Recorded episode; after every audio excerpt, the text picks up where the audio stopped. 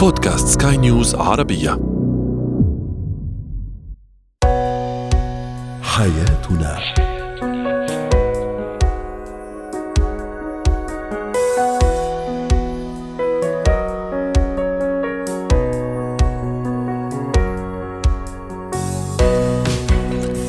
مستمعينا الكرام، أهلا بكم معنا إلى حياتنا، فضاؤكم اليومي الذي يعنى بشؤون الأسرة وباقي الشؤون الحياتية الأخرى، والذي يمكنكم الاستماع إليه عبر منصة skynewsarabia.com/podcast وباقي منصات سكاي نيوز عربية الأخرى. شاركونا عبر رقم الواتساب 00971 561 886223. معي أنا أمل شابة. ما الحل مع زوجة طموحها عالي جدا وزوج بلا طموح، أو العكس صحيح، زوج طموحه عالي وزوجة بلا طموح؟ كيف أشجع ابني على ممارسة الرياضة وأقنعه بأهمية الرياضة؟ وأخيرا اتكات التعامل بين زملاء العمل. هو وهي.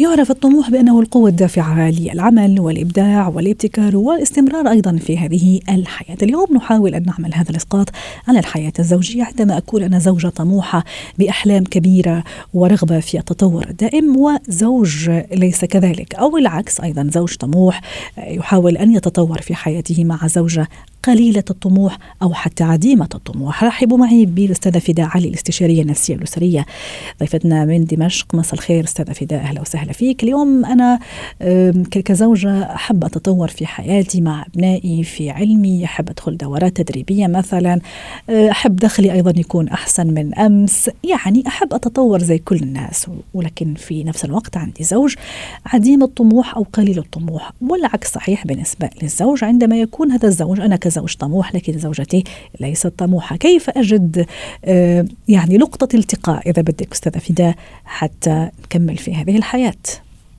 بداية الطموح أو أسلوب التواصل بين الزوجين لا يتوقف فقط على الطموح أو غيره من المواضيع، هو أسلوب أو صيغة للوصول لحل لأي مشكلة من الممكن أن يتعرض لها الزوجان.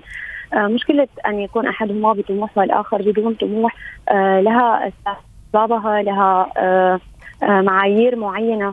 من الممكن أن يتم التفاهم والنقاش في هذه النقاط، إن كانت هي سلبية ما مدى خطورتها على المنزل، أو ما مدى نجاح إنجازات الزوجة أو الزوج إن كان أحدهما طموح. من المهم أن يكون هناك تشجيع، أن يكون هناك معزز، أن يكون هناك دعم دائم من كلاهما للآخر. لكن في حال عدم الطموح عند أحدهم، فهذا يتطلب من الآخر النقاش ببعض النقاط، وضع صيغة للتفاهم، معرفة. قصدك من الآخر، من الشخص الطموح هو المطلوب سدفدا، من الشخص الطموح حتى نكون واضحين، فقط من الشخص الطموح هو المطلوب منه أنه يحفز الطرف الآخر. طيب الطرف الآخر يعني يرى أنه وضعه تمام، يعني أنه هيك هو تمام، يروح للعمل أو هي تروح للعمل، راضي بوضعه أو هي راضية بوضعها، ما يحب يتطور. كيف أنا أقنعه؟ كيف أحفزه أو أحفزها؟ أعطيني بنقاط واضحة. من الضروري الاعتراف كلا الزوجين بحقوقهما كزوجين، حتى إن كان الموضوع غير قابل للنقاش سواء ماديا، إن كان هذا الشخص الغير طموح مثلا يعارض بحجة أن لا حاجة مادية لهذا العمل، أو لا رغبة لديه بخروج الزوجة من المنزل أو بقيامها بأعمال هي ترغب بها. هنا يجب اختلاق المشكلة أو معرفة لماذا هي تريد الذهاب إلى هذا العمل، أو لماذا تريد، أو ما النتائج الإيجابية التي ستحصل في المنزل إن قامت هي بممارسة هذا الطموح أو بممارسة هذا الهدف. دائما هناك حاجة وراء كل دافع، وراء كل سلوك. الاعتراف الزوجين بمشاكلهما أو بنقصهما أمام بعضهما من الضروريات لاستكمال الحياة الزوجية أو الأسرية الصحيحة. طب أستاذة فدا، أيضا أهمية المشاركة والتشارك في ربما حتى الهوايات، في أحلامنا، في أفكارنا، هل هو كمان ممكن طريقة وأسلوب ناجع يأتي بنتيجة حتى أحفز هذا الطرف الآخر اللي مش كثير طموح مثلي أنا؟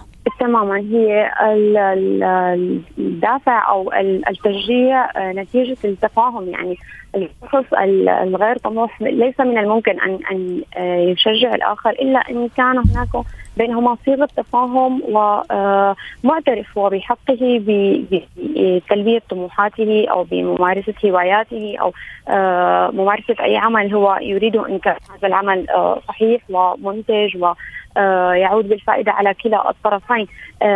أيا كانت المشكلة فهناك أسلوب النقاش والتفاهم، معرفة الإيجابيات ومعرفة السلبيات لوجود هذا الطموح. الإيجابيات والسلبيات ليست من الضرورة أن تكون مادية، هي نفسية. يعني إن كان هو يحترم هذه الزوجة أو يحترم طموحها، يحترم رغباتها، عليه أيضا أن يسمح لها بحق ممارسة هذا الطموح، ممارسة هذا الهدف. لأن يعني إن لم تمارسه أو إن لم تقم بتحقيقه ستكون عائدات النفسية سيئة عليه، طيب. وبالتالي ستكون نتائجها على الأسرة سيئة أيضا. شكرا لك سيدة فداء علي، الاستشارية النفسية والأسرية، ضيفتنا من دمشق. زينة الحياة. طفلي لا يحب ممارسة الرياضة، أحاول بشتى الطرق إقناعه أن الرياضة مفيدة لصحته لجسمه، لكن دون جدوى. كيف أقنع طفلي بأهمية ممارسة الرياضة؟ رحبوا معي بالدكتورة منى لملوم، الخبيرة التربوية والنفسية، ضيفتنا العزيزة من القاهرة. دكتورة أهلا وسهلا فيك. عندنا هذا المشكل بالحقيقة تعاني منها بعض الأمهات، بعض أولياء الأمور مع أطفالهم الذين لا يحبون ممارسة الرياضة.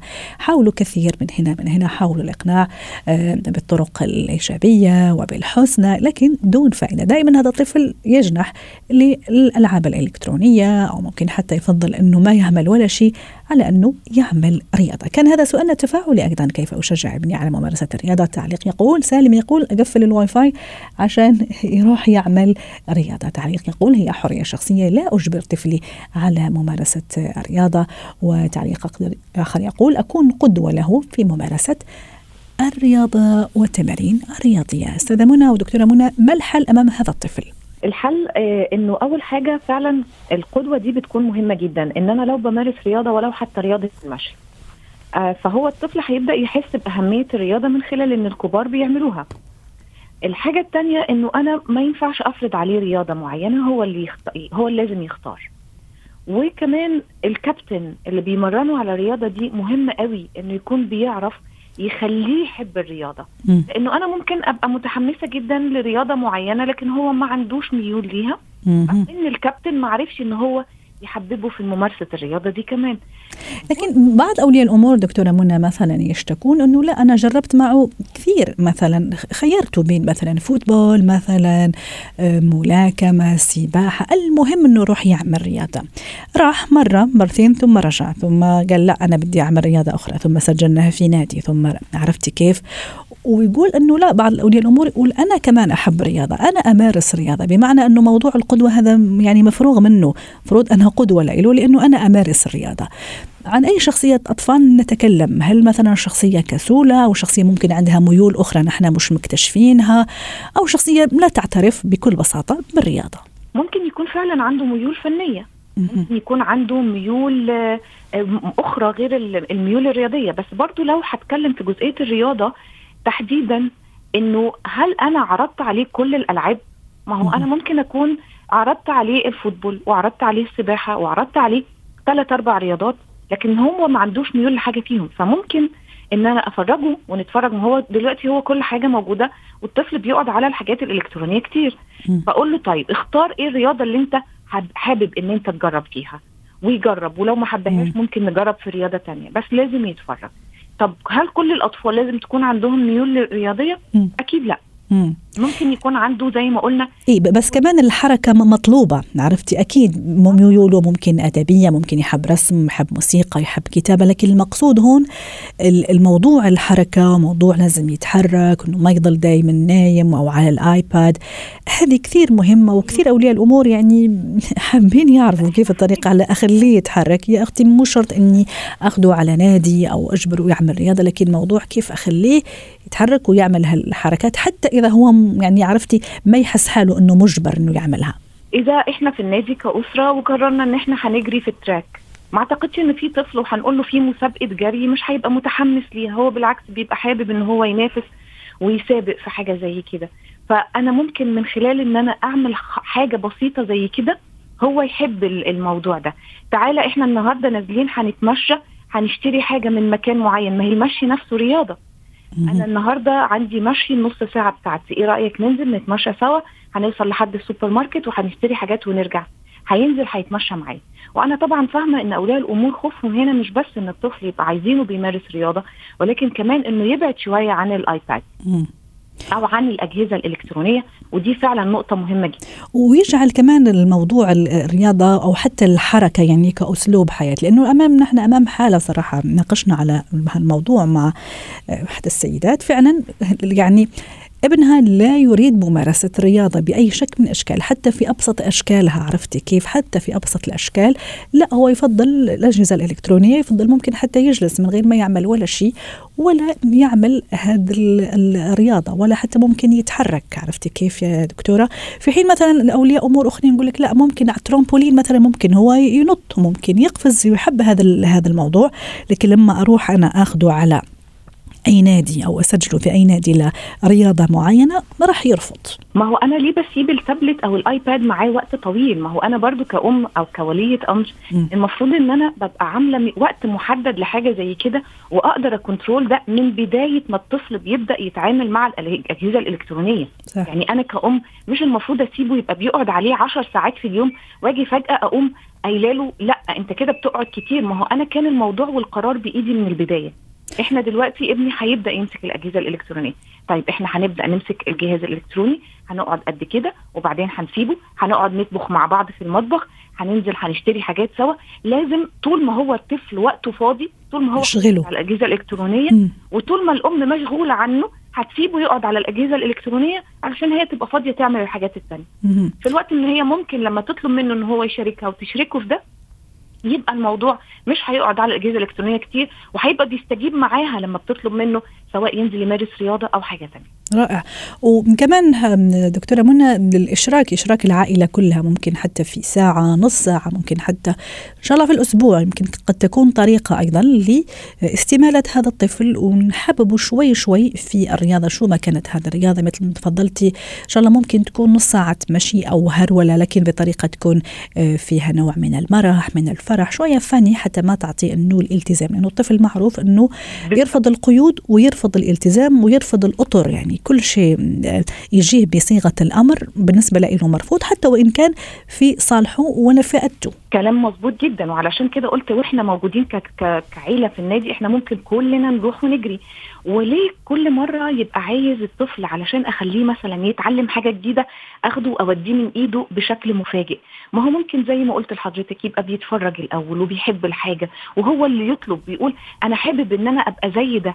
يعني كل الأطفال دلوقتي ممكن يكون نسبة كبيرة منهم عندهم نجم معين مفضل في كرة القدم، فهو هيبقى حابب يبقى شبه النجم ده، فلازم يبقى بيتفرج علشان يحدد النجم اللي هو حابب يبقى زيه. والقدوة هنا مش معناها بس في الأهل، لا، القدوة ممكن تكون في نجم عالمي هو بيتفرج عليه بيحلم يبقى زيه. جميل. والرياضات الجماعية أو كمان المشاركة في نشاطات جماعية اللي فيها كمان شوية حركة مع الأطفال مع أقرانه قد تكون عند البعض، كمان بعض الأطفال، طريقة مجدية لإقناعه ولتحبيبه في الرياضة. جميل، لأن هي بتعمل روح المنافسة. يعني الروح المنافسة الجميلة، إنه أنا كمان عايز أبقى باين في وسط المجموعة دي، نتعاون ونتشارك، وبرضو لازم أبقى باين وسط الناس دي. فده بيخلي التنافس بيعمل روح حلوة، وبيخلي الطفل عايز يبقى أفضل. جميل. يطور من مهاراته أكتر. وآخر نقطة، خطورة إنه نقارن هذا الطفل اللي ما حب يعمل رياضة، ممكن أحيانا شوية وزنه زايد، نقارنه بأطفال آخرين، نشوف فلان، شوف زميلك، شوف جارنا، كيف جسمه حلو، كيف جسمه رشيق، كيف نشيط، مش زيك أنت كسول. إلى درجة كمان هذه تعتبر عامل محفز إذا أنا تفاديت هذا الموضوع. هو ده عامل ما أقدرش أقول إنه هو محفز، ولكنه ممكن نقول عليه عامل محطم، لأنه أنا لما حقرنه ويمكن هو ما يملكش المهارة. أنا قصدي محفز إذا أنا تجنبته، وأكيد رح يكون مدمر إذا أنا تبعته. أكيد طبعا. إذا أنا عايز أحفزه من خلال حد تاني، فأنا ممكن يبقى من خلال زي ما قلت قدوة أو حد نموذج كبير، لكن زي ما حضرتك تفضلتي ما ينفعش إن أنا أقول له وأقارنه زي ما بنقول دايما مع حد تاني، سواء إن الولد وزنه زايد أو لو عنده مشكلة معينة. يعني دايما لما بنختار قدوة بنختار حاجة هو يملك نفس المهارات اللي تخليه يقدر يوصل زيها، ما عندوش حاجة تمنعه من الوصول لده، لأنه ده هيبقى بالنسبة له شيء محبط. ما هو أنا عايزة أبقى زي ده بس أنا ما أقدرش أبقى زي ده، فأنا هبقى محبط. شكرا لك دكتورة منى لملوم، الخبيرة التربوية النفسية، ضيفتنا من القاهرة.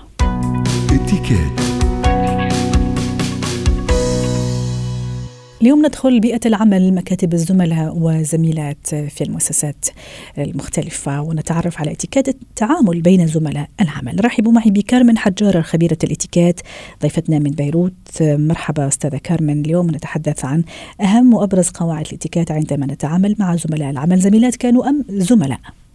طبعا بيئة العمل لازم تكون بيئة منتجة، لهيك العلاقة بين الموظفين لازم تكون رسمية إلى شبه رسمية، ما لازم وصحية في نفس الوقت. أيوة بالفعل، ما لازم كتير يكون في مثل ما بيقولوا بالفرنسي سانفاسيون، يعني أخذ الزميل وجه على زميل وأبدا لا، لازم يكون في جدية، وذلك لحتى يصير في يكون في إنتاجية أكثر. كتير مهم إنه نكون دقيقين بمواعيدنا في الوصول والذهاب إلى المكتب، كثير مهم نكون بعيدين عن النميمة طبعا بقلب المكاتب بين الزملاء، ما لازم حدا يحكي على حدا، ولازم نحترم خصوصية الآخر. كثير مهم إنه نحن نرحب بالكل، يعني عند الوصول مش غلط إني أنا أمر على مكاتب الزملاء وصبح عليهم واحد أستاذة كارمن، ولا لا من الاتيكيت عادي إني أصبح على الجميع إنه مرحبا وصباح الخير أو مساء الخير؟ أيه. يعني اللي هو السلام على الجميع، ولا أخص كل شخص باسمه، مثلا مرحبا كارمن، مرحبا عمر، مرحبا ليلى، عرفتي كيف؟ مش غلط إني أخصص الأشخاص حسب قربي منهم، كيف هندسة المكتب.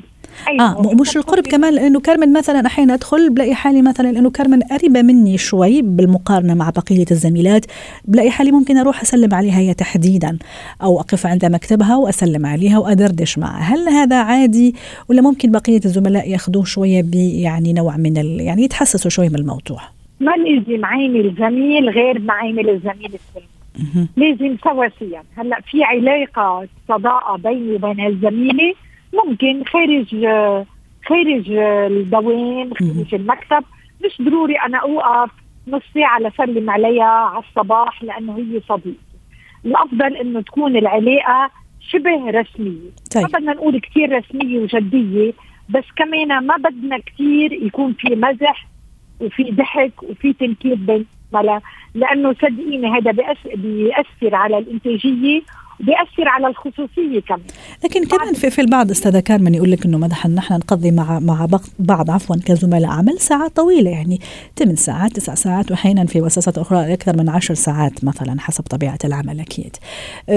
فكمان يعني الأجواء الإيجابية، الأجواء المرحة، الأجواء الأخوية حتى بين الزملاء، ممكن أحيانا نتغدى مع بعض، ممكن نشرب كوفي مع بعض مثلا في وقت الاستراحة، ممكن نحكي في مواضيع شوية خارجة عن نطاق العمل، لكن دائما في احترام وفي تقدير بيناتنا.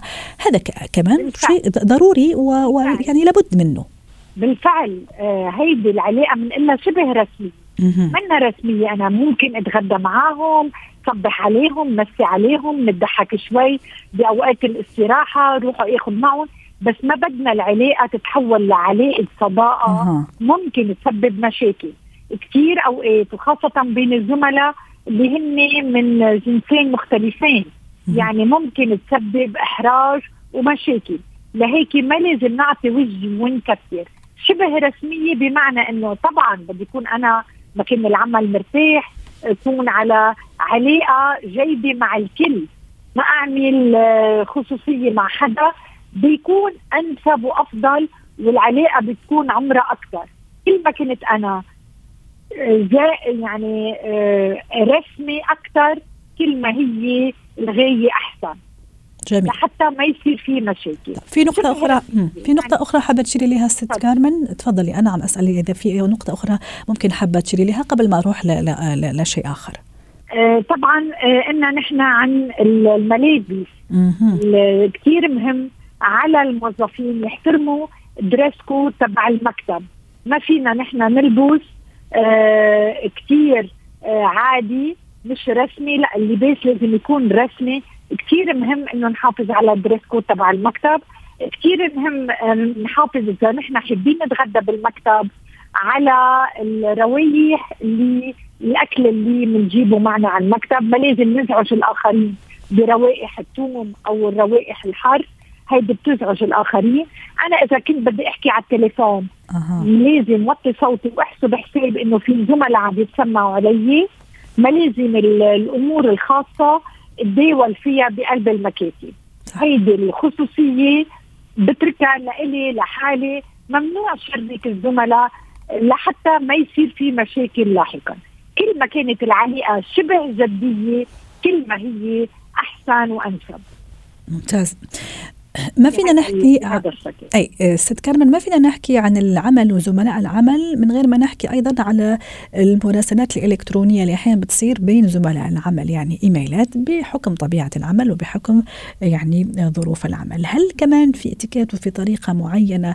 اكيد المفروض انه نعرفها كلنا، بس يعني معليش نرجع نذكر فيها، كاختيار مفردات، اختيار كلمات، الدقه، الوضوح، الاختصار، لانه في النهايه انا يعني هذه مراسلة رسمية وأكيد يعني لازم تخضع لعدد من القواعد. إذا بدك بالفعل لازم تخضع، مفروض تخضع. الخشبوشية يعني الزمالة وأخذ الوجه منا مفروض، منا مطلوبة. كتير حلو أنه نعيك لبعضنا استاذ مدام، أفضل. الأفضل كل ما كانت العلاقة رسمية كل ما هي أحسن. بدنا ننتبه نحن للإيموجيز اللي بنبعتها لبعضنا، خاصة إذا كنا من رجل إلى امرأة أو من زميل لزميلته.